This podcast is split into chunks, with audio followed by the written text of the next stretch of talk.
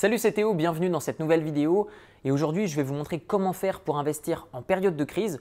Vous avez surtout trois états de marché qui sont différents et distincts les uns des autres. Il faut avoir des actions et se préparer de manière différente et c'est ce que je vais vous montrer dans cette vidéo. Alors que ce soit lorsque le marché est stable, lorsque le marché est en croissance, donc lorsqu'il y a un état de marché bearish ou alors bullish, vous allez voir maintenant dans cette vidéo comment faire pour se préparer lors d'une période de crise et faire évoluer son portefeuille en fonction de l'évolution de la situation. Alors avant toute chose, que faut-il faire avant une période de crise lorsqu'on commence à la sentir? Alors personne n'a de boule de cristal, personne ne s'appelle Madame Irma, mais globalement d'une manière générale, vous devez commencer à liquider un petit peu de vos actifs lorsque vous remarquez que le prix a augmenté de manière trop rapide comparément à la valeur. Je vous donne un exemple très simple. Vous analysez une entreprise. Vous remarquez que ses bénéfices ont augmenté de 10% et le cours de l'action a augmenté de 100%. Vous vous rendez compte qu'il y a une décorrélation entre le prix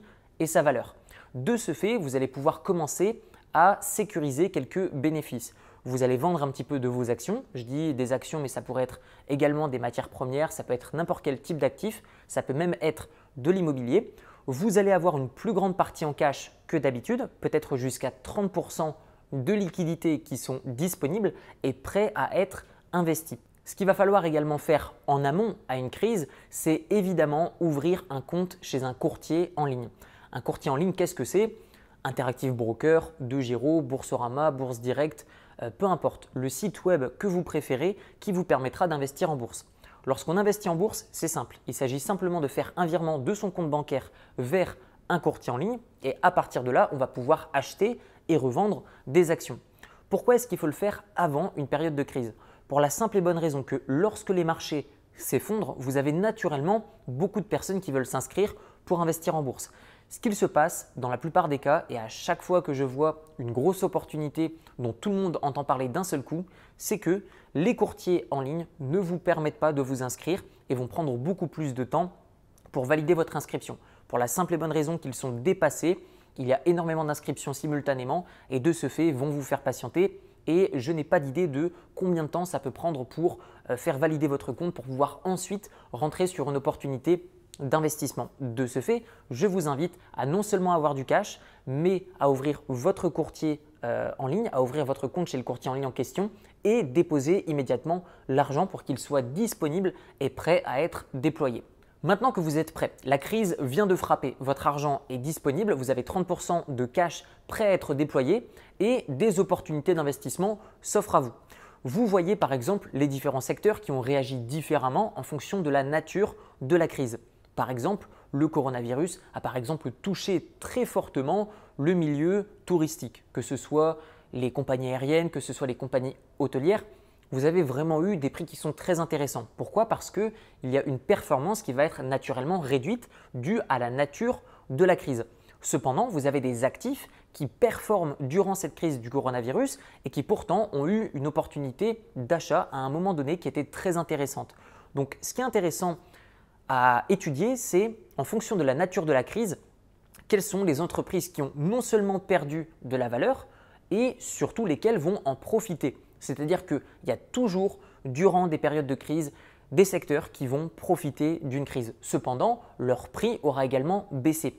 Donc c'est à vous de trouver ces anomalies de marché, ces opportunités d'investissement. Et encore une fois, c'est là où vous allez pouvoir également arbitrer votre portefeuille en fonction également de la nature de la crise.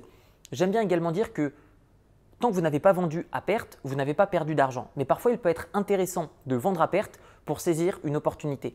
Par exemple, si j'avais des compagnies hôtelières ou des compagnies aériennes avant la crise du coronavirus, eh je pense que j'aurais vendu une partie euh, de ces actifs pour pouvoir rentrer sur, par exemple, de l'immobilier ou des compagnies technologiques, tout comme Amazon, euh, tout comme des sites de, commerce, comme par exemple Alibaba, AliExpress, qui vont tout simplement effectuer des performances records pour la simple et bonne raison que, en fonction de la nature de la crise, ça allait profiter à ces secteurs.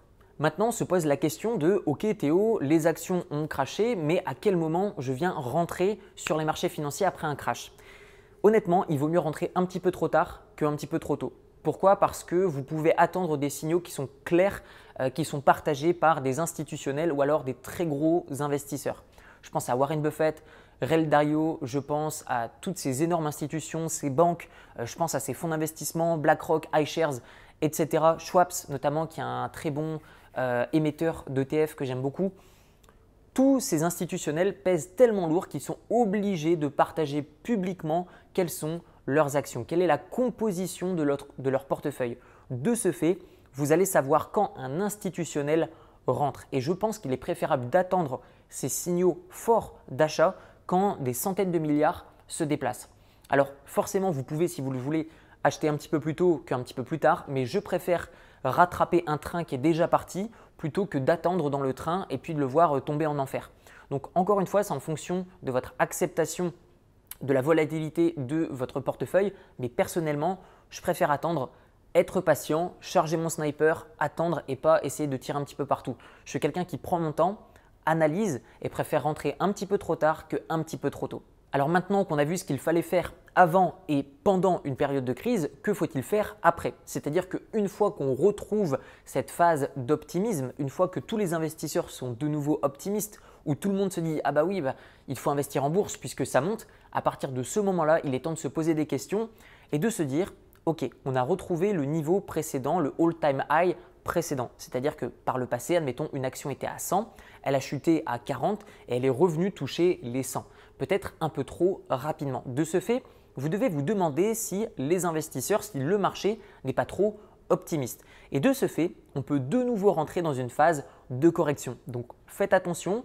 Moi, ce que je vous recommande, c'est de valider des gains un petit peu à la fois. De toute façon, personne n'achète au plus bas, personne ne revend au plus haut. Il y a simplement ceux qui vendent un petit peu trop tôt qui vont tout le temps encaisser des bénéfices. Et dès l'instant où vous aurez vendu un petit peu de vos actions, un petit peu de votre or, une fois que vous aurez profité de cet optimisme général, allégez vos positions, restez investi mais allégez vos positions, récupérez une partie de vos profits et là, il peut être intéressant de patienter et de réinvestir ensuite dans des matières premières ou potentiellement de l'or. Parce que lorsqu'une crise frappe, l'or vient prendre de la valeur et ce n'est pas le moment d'acheter de l'or une fois que la crise a frappé. L'or est toujours intéressant dans un état d'esprit de je me protège contre quelque chose qui pourrait m'inquiéter.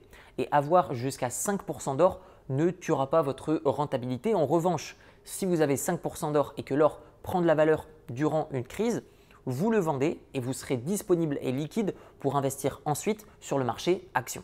On arrive déjà à la fin de cette vidéo. Dites-moi dans les commentaires comment est-ce que vous investissez en période de crise et vous retrouverez dans la description mon livre qui s'appelle Libre, comment se créer des sources de revenus passifs avec un petit capital où je vous donne ces notions d'éducation financière, ces notions d'investissement en bourse, investissement IMO uniquement basées sur ma propre expérience, mes succès mais aussi mes échecs et il y en a eu pas mal, tout ça de manière totalement transparente.